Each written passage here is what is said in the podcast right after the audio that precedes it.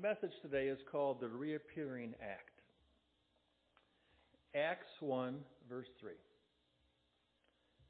Jesus also presented himself alive after his suffering by many infallible proofs, being seen by them during forty days and speaking of the things pertaining to the kingdom of God. After the, after the resurrection, Jesus made several appearances to his disciples and to his followers, not to just show that he was alive, but to continue to teach. Teachers teach, that's what they do. And so the greatest teacher of all time, he continued to teach. And so he continued to teach what they needed to know about the kingdom. And so today we're going to look at some of these different appearances and understand what Jesus was trying to teach with the hopes that we understand and receive that lesson for ourselves. Jesus first appeared to Mary Magdalene near the tomb and told her the glorious news of the resurrection, which made her, in effect, the first missionary. Jesus appeared to a woman and made her the first missionary. Now, we are a strong missionary church. We believe greatly in giving to missions. From the very beginning, Jesus gave her the command go and tell. And that's what she did. She went to the disciples and told the good news of a resurrected Savior. So, thus, this, this first reappearance, as, as he rose from the dead, set evangelism into motion. Therefore, we need to continue to evangelize. Not just think that we're okay, we're all set. We need to continue to share Jesus with others. That's how we grow, not just the church, but the church of God around the world, the body, is, is to continue to tell that Jesus is alive. How do you tell someone that Jesus is alive when they live in difficult times? I have a we have an exchange student daughter. We've talked about her before, who lives in Ukraine. I was I've been messaging with her and talking to her quite frequently. And I just today um, in Ukraine is when they the Orthodox Church celebrates um, a resurrection. And so I, how do I? I don't just say happy resurrection. I mean, how how do you do that? And so God brought me to a passage where Jesus said, "In this world you will have trouble." But be of good cheer, for I have overcome the world. And the fact of the matter is, we all face difficult times, but the, the good cheer is we know that our life does not end here. We have a home in heaven where God wipes away every tear from our eyes, where God gives us hope and unites all of us, our loved ones again, who put their faith in Jesus Christ. And that's the hope that we hold on to. So that's what we share with people, even, even in difficult times is we have a hope and a fire that burns forever in our hearts because of the Holy Spirit. Amen? Mark 16:11. When they heard that he was alive and had been seen by her, by Mary Magdalene, they did not believe. You see, after all that Jesus had gone through with the arrest and the torture and the crucifixion, the burial, and ultimately his resurrection, his very disciples who he lived with for years, three years. Even some of them did not believe. What more could he have done? Well, a little later, he appeared to two of them as they walked on a road to a, a place called Emmaus, a nearby village. Luke 24, 15 and 16. So it was while they conversed and reasoned that Jesus himself drew near and went with them. But their eyes were restrained and so they did not know him. Now understand, they had been the disciples of Jesus. They had walked with him and been during all these teachings. But then now he comes alongside and they it starts talk with them, and they did not even know it was Jesus. It says that their eyes were restrained, so they were unable to recognize him by sight. But they still didn't know him by his voice or by his message. His resurrection was simply not on their radar. Because he had died, they were unable to see and accept the fact that he was with them here right now talking to them. And this was one of his lengthiest reappearances after his resurrection, one of the longest time where he's with someone talking. The telltale sign about this exchange is that they must have only known him by sight to begin with meaning they were so focused on the things that he did that they never got to know him personally, never got close enough to him to know him personally. If they had experienced him personally, they would have recognized his voice. They would have sensed a change in their spirits. They would have recognized the familiar conviction in their hearts as they came near to Him. So let me ask you what are your conversations like with Jesus? During the course of your prayer time, do you generally do more talking or more listening? Do you focus more on what you need or more on what Jesus has already done for you? If you find that your prayers are dominated more by you than by God, then you may be on your own, own road to Emmaus and not even realize that Jesus is trying to speak to you. Prayer is not just about reciting words or saying words or asking God what we need. Prayer is spending time with God and letting Him speak to us. That's why prayer and Bible reading together are so crucial. If we read and that God would direct us to a scripture and we, and we know that God's speaking to us, then we take time to listen to Him, not just talk to Him. Each side is important because it's a conversation. But we need to understand that we need to be spending time with God and letting Him speak to us as well. To continue, as the two disciples, the two disciples walked with Jesus, they were saddened by the events that had transpired that took their king away. Luke 24, verses 25 and 26. Then he said to them, O foolish ones, and slow of heart to believe in all that the prophets have spoken. Ought not the Christ to have suffered these things and to enter into his glory? See, these disciples who claimed to have known so much about Jesus were not able to connect the many, many prophecies of the Old Testament that talked about the Messiah. So, Jesus, being the good teacher, connected the dots for them. Verse 27. And beginning at Moses and all the prophets, he expounded to them in all the scriptures the things concerning himself. Wouldn't you like to be in that conversation? What did he say? Well, you know, what, what, pro, what prophecies did he tie together? What stories did he bring up? What parts of Scripture did he emphasize? We don't know exactly for sure, but I can tell you this that Jesus is foretold and prophesied and described throughout the entire Old Testament almost as much as the New Testament. Don't believe me? I want to show you. This reappearance, reappearance gave a living timeline that connected the old to the new and filled in every gap. In Genesis, it states that the Messiah would be born of the seed of a woman, and he would be a king in the line of Judah. In the lives of Abraham and Isaac, we have a picture of God the Father and his Son, Jesus Christ.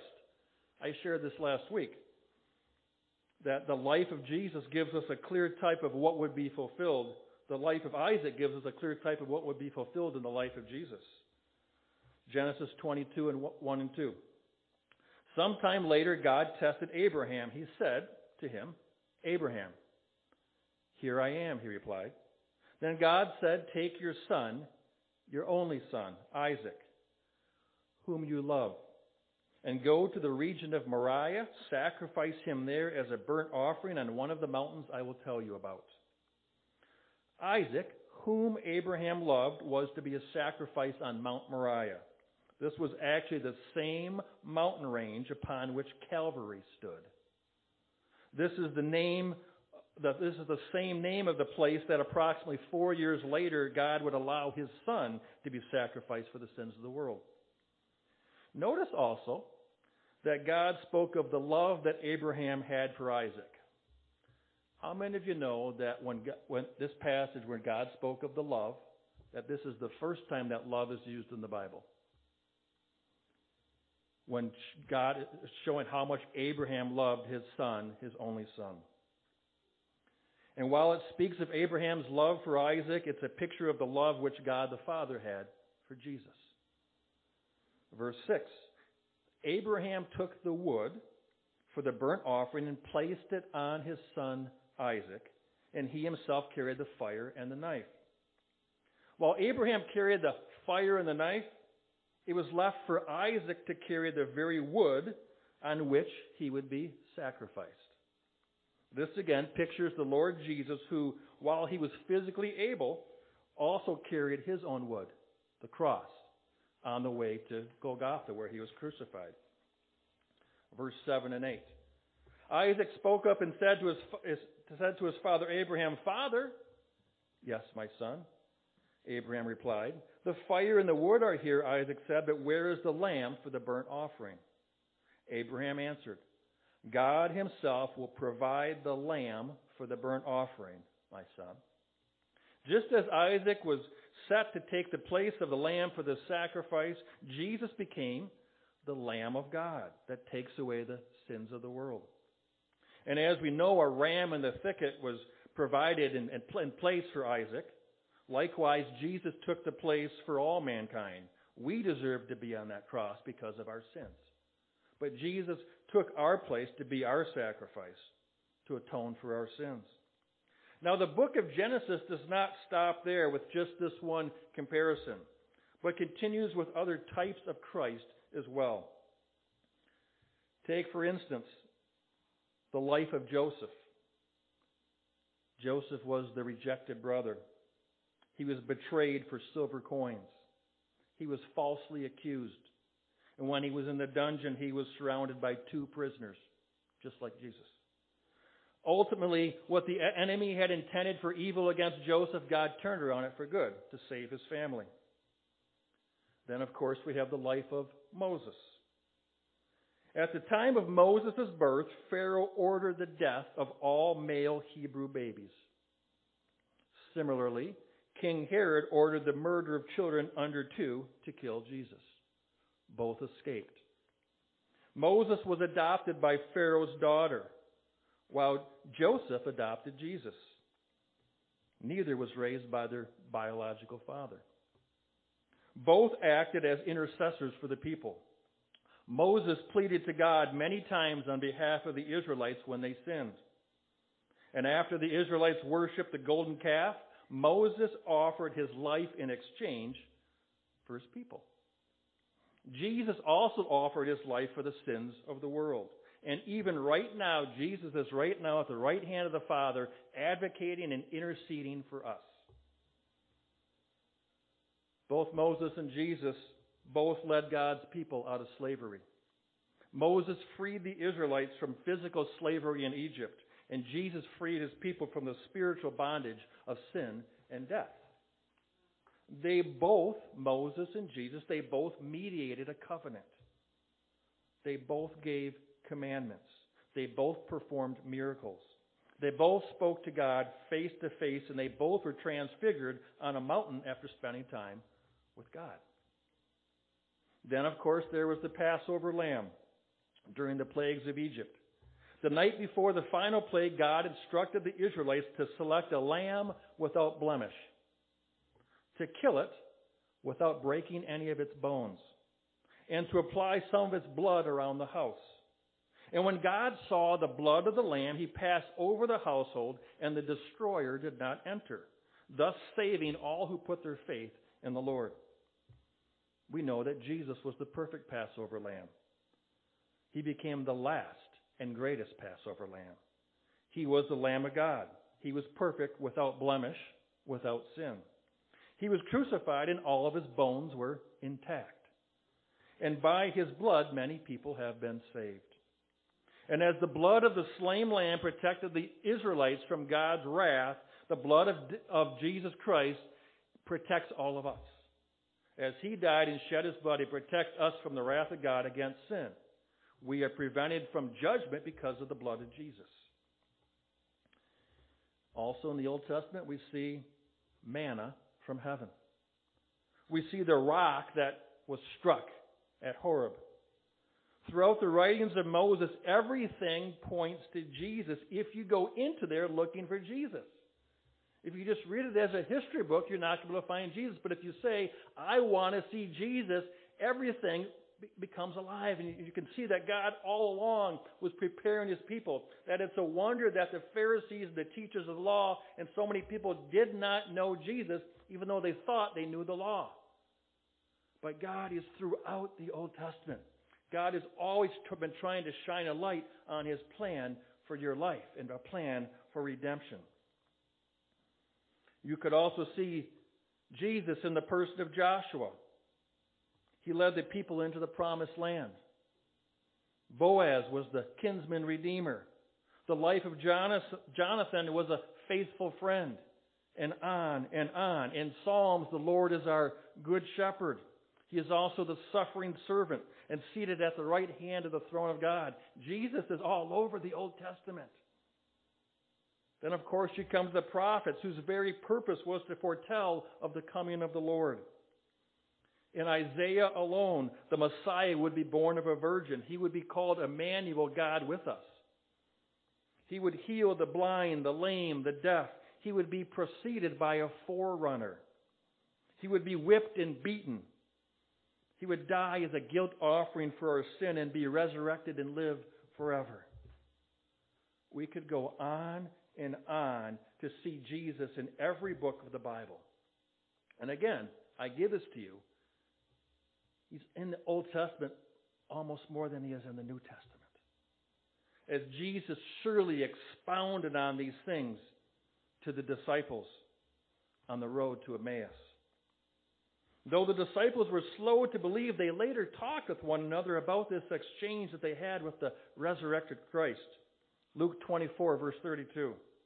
And they said to one another, Did not our hearts burn within us while he talked with us on the road and while he opened the scriptures to us? When Jesus talked to them on the road to Emmaus, they reported that their hearts burned within them. But when they talked about Jesus earlier, before he joined them, there was no burn. Why is that? Jesus drew on scriptures to explain himself. You see, his first long discourse or message after his resurrection came through sharing the living Word of God. Why should our sharing of the gospel be any different? When you share the gospel, do you share what Jesus has done for you? Do you share where you were and what Jesus brought you through and how you trusted Him and where you are today? Are you sharing the living Word of God? Because the living Word of God has hope, and that's what this world needs hope through a resurrected Savior. It's not about a method or an analogy or a word picture or a series of questions. Many people don't share Jesus because they don't know the, the formula. The formula is He's living in your heart. That's how you can prove that Jesus is alive today. He's living in your heart. He's brought you through difficult times. In fact, you might be in a very difficult time right now. I know I am. But I know that my resurrected Savior has given me hope that that's what I look forward to. Jesus endured the cross. He went through the cross for the joy that lay before him. As we continue to trust in Jesus and continue to come together as a body and encourage one another, we all get the victory that Jesus secured for us at Calvary. Amen? The living Word of God is laid out in a way that connects the old to the new, especially for people who were so focused on the old. It is this exchange that causes our hearts to burn within us and yearn for more of Him. This truth is that we all have is that we need to have a, a burning in our hearts, which becomes like a flame that is fanned with greater intensity the more it is fueled by the power of Jesus and His Word. Now, from time to time, we all have false motives and false beliefs and things that we attempt to build our life upon. But when the uncompromised truth comes, it burns all the falsity away. So, in places where we once were insecure and full of anxiety and confusion, now there's a clearing.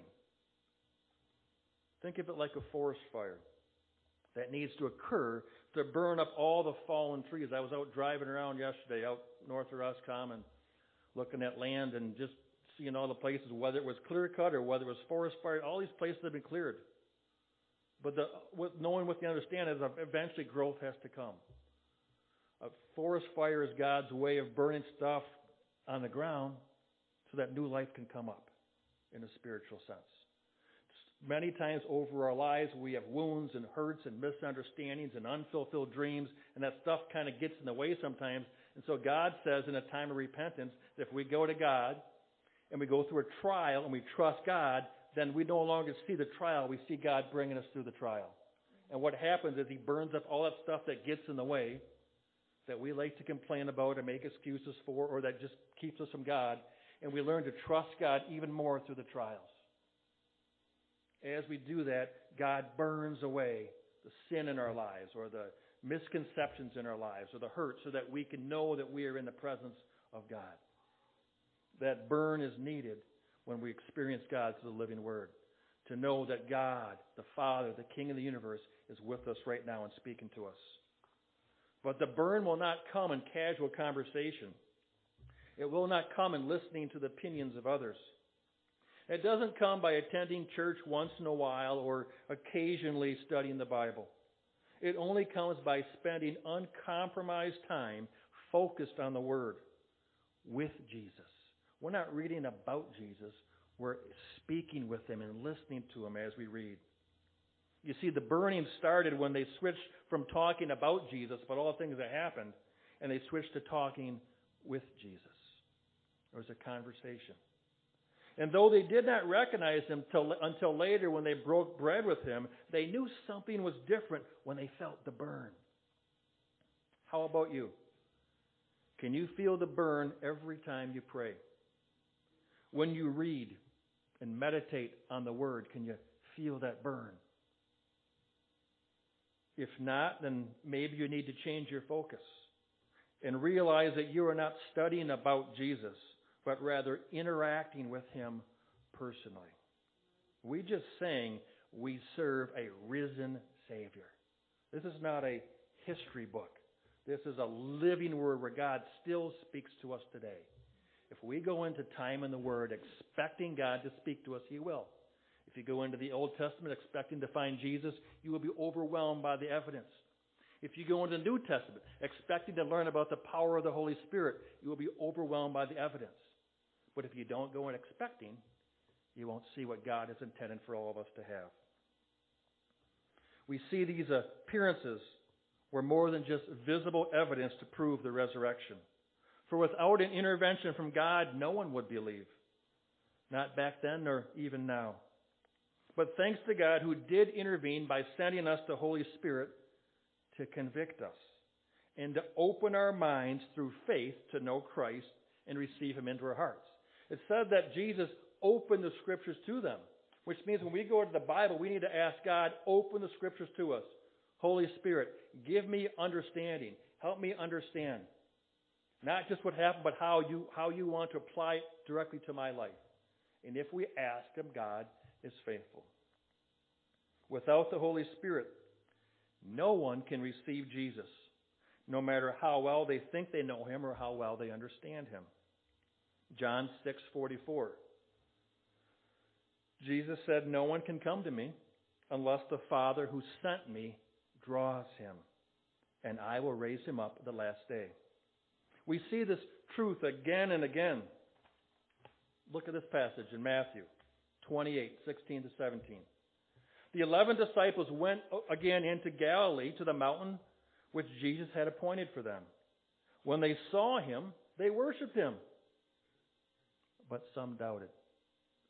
Now, these were not just all the people in the crowds, these were his disciples who lived with them. And even he was risen with them and appeared to them, and still some doubted. They had seen him, they had touched him, they had interacted with him, but still, even they doubted him. Was it because they lacked faith? No. It was because they lacked the Holy Spirit to prepare them and convict their hearts and to open them up to have faith to believe. This is why the Holy Spirit was sent. For without the Helper and the Comforter, we would not be guided into the greatest truth that God has to offer. There's so much that we can learn about Jesus and about the kingdom of God by studying the post resurrection appearances of Christ. Luke 24, verses 36 and 37. Now, as they said these things, Jesus himself stood in the midst of them and said to them, Peace to you. But they were terrified and frightened and supposed that they had seen a spirit. Jesus knew that they were distraught and afraid, and so he led with peace. for that is what they needed before they could receive anything from Him. If you are in a time of hurt and pain and confusion and fear, even though God is speaking all around you and people maybe work come alongside of you, the first thing you need to know is peace. That's why Jesus' first word to them was peace. After the crucifixion, they had become unsettled. Everything that they thought was going to happen for their Messiah fell through. Jesus knew the first thing they had to have was peace. There are many times when Jesus speaks to a soul in doubt and despair, anguish and sadness and fear and confusion. And he knows that unless peace is received and established, little good can be done. Therefore, his first word to them and to us is peace. But this is more than an instruction to stay calm. There's power in the spoken word of God, and you have to believe that God's word has power. It's the same word he said when a, when a storm came upon the disciples at the sea. He said, Peace, be still. And the very storm obeyed Jesus. After all his disciples had been through, Jesus knew that fear and doubt and confusion raged among them and through them. It's the same thing he begins with when he speaks to you and I. The problem is that we often cannot hear him, and we do not hear him. His command of peace because we're too focused on looking for a specific answer to one of our prayer requests. And God's saying, stop asking, just receive my peace. Just spend time in my presence. Just worship me. Just receive my peace first. Because if not, we're so focused on an answer, we don't receive the peace so that we can receive the answer. Jesus has to lay a foundation of peace before anything else can be built upon it. Therefore, we must expect to receive his peace before we can receive anything else and before anything else is exchanged. So, was this appearance solely to give us his peace? No. There's so much more. Luke 24, verse 38. And he said to them, Why are you troubled? And why do doubts arise in your hearts? Behold my hands and my feet, that it is I myself. Handle me and see. For a spirit does not have flesh and bones, as you see I have. When he had said this, he showed him his hands and his feet. Jesus showed them his hands and his feet as well as his side where that spear went through. In fact, he appeared to them later with another one of them present, and he allowed them to actually touch the wounds in his hands. Verse 27 of John 20. Then he said to Thomas, Reach your finger here and look at my hands. And reach your hand here and put it into my side. Do, do not be unbelieving, but be believing. Too many times this is talked about, and, and Thomas is shamed for doubting. The story was not given to put shame on Thomas for doubting. There's so much more that we need to see.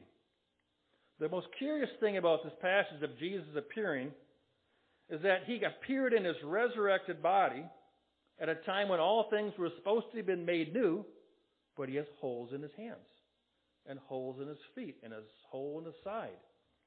Why did that happen? If all things are made new, why does Jesus still have holes in his hands? Was it solely to prove that it was him because of their unbelief? Or could there be more to it? Certainly, these holes serve to continually remind us of his sacrifice to us. But is there anything else? I believe there is.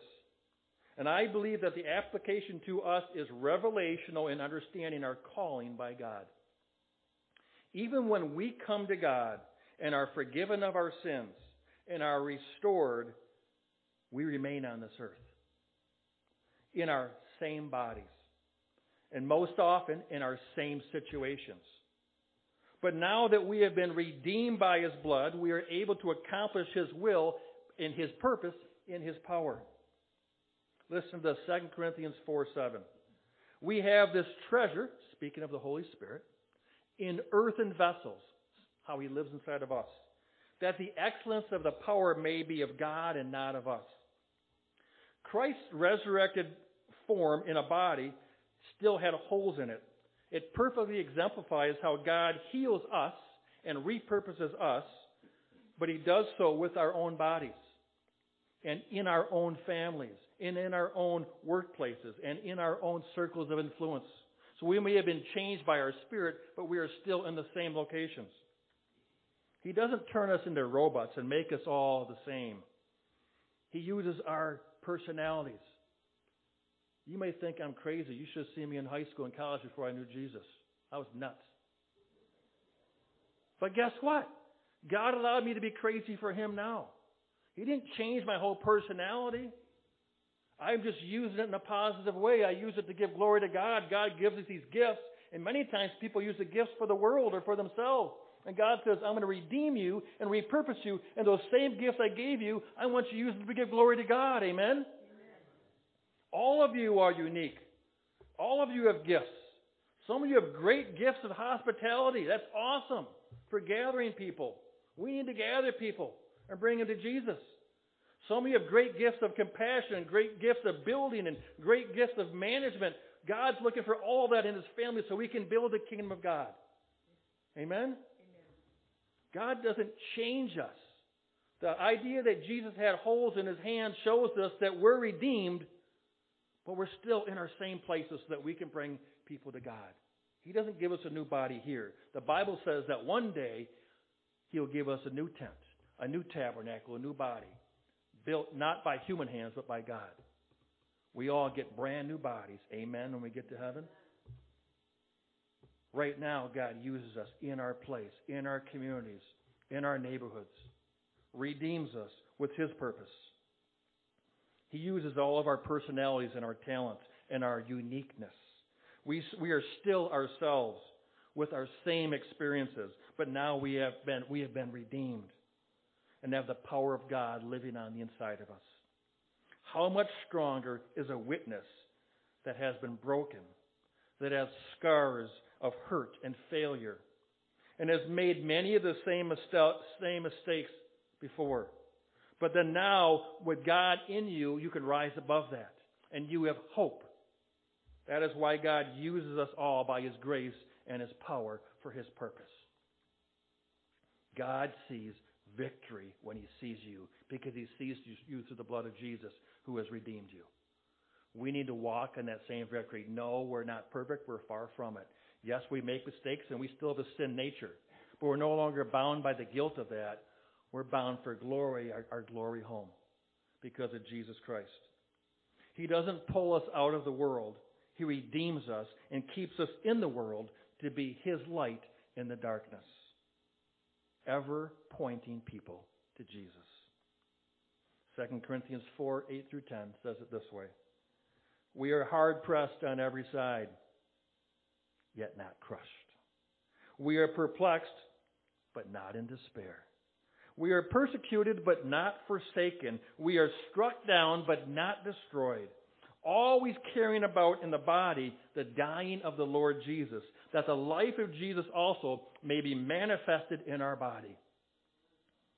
The same body that Jesus resurrected was not just proof that he was alive, it declared the power of redemption. It would be used through all who would call upon his name.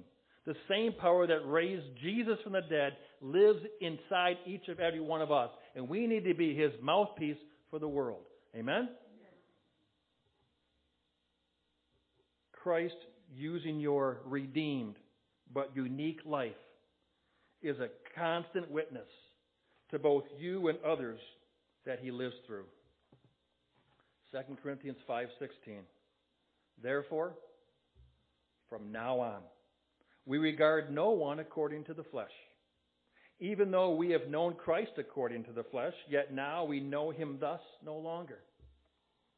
Therefore, if anyone is in Christ, if anyone has taken their life and has put their complete faith in Jesus and said, I've messed up, I need you, Jesus, I'm going to appropriate your sacrifice for my life.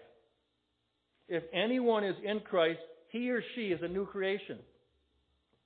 Old things have passed away. Behold, all things have become new. Our guilt is gone. Our shame is gone. The consequences for our sin are gone. Our hope has been re- restored, and we have been redeemed to serve the risen Savior. Amen? Amen? The appearances of Jesus did indeed give us proof of his resurrection, but they also spurred on evangelism to go and tell. We need to go and tell. They gave witness to the power of the Holy Spirit. The Holy Spirit has redeemed my life and your life. We need to share that. And we didn't know that. They gave credibility to the Word of God, that the Word of God still speaks to us today. And his reappearances, most of all, gave us the promise of redemption. That no matter what we go through, we have been redeemed, and we will one day be all together as God's family in eternal heaven. Hallelujah. Our Savior lives. Heavenly Father, we thank you for your word. We thank you for the power of your word. We pray, God, that we would take this to heart that we would know you, that as we spend time in your presence through worship or through prayer or through reading the word, that there would be a burn in our hearts, that we would know that we are in your presence and that you are changing us, that you are getting rid of all that dead uh, wood on the ground. Those hurts, those, those, those pains, Lord God, we give those to you right now. We thank you for your redemption and your power. Lord God, as we spend time right now worshiping you, draw our hearts close to you. In Jesus' name, amen.